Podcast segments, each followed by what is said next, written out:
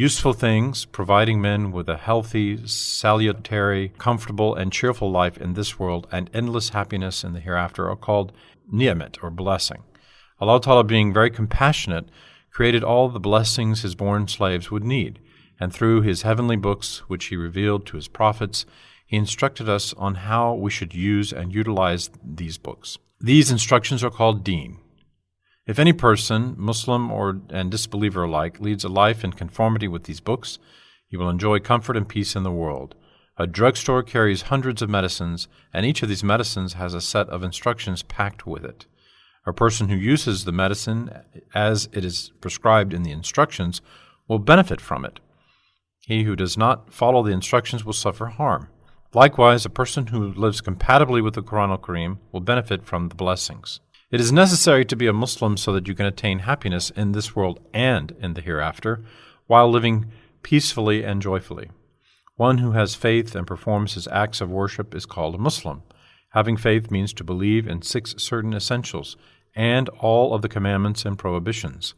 Allah Ta'ala is pleased with those who are true Muslims. A true Muslim is loved by Allah Ta'ala. Being a true Muslim requires you to have the faith taught by the Ahl Sunnah savants and to worship correctly and sincerely.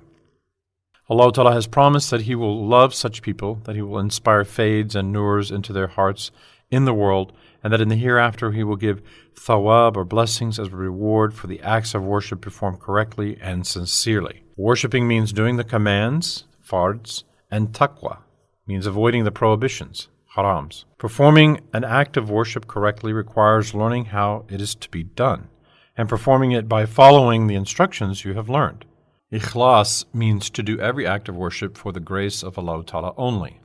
Worshipping Allah Ta'ala is done by giving away one's property and by worshipping physically. For example, performing pious and charitable deeds, saving Muslims from trouble, remembering Allah Ta'ala, and asking for forgiveness, tawbah, are all forms of worship. There is no ikhlas, sincerity, but riya, hypocrisy, in the worship which is done to obtain property, rank, respect, or fame. Such worship is not rewarded with blessings, it will be a sin and a cause for being tormented. Dark stains develop in the hearts of those who commit harams or bid'ah heresy, and also in the hearts of those who are the friends or neighbors of disbelievers or la madhabi individuals. Imam Rabbani rahmatullahi says in the 59th letter of the first volume of his book Maktubat, when beginning any worship, all Muslims keep in their minds the intention of performing an act for Allah Ta'ala's grace. Allah Ta'ala has ordered them to do so, and He loves it. Hence, they will perform that act sincerely.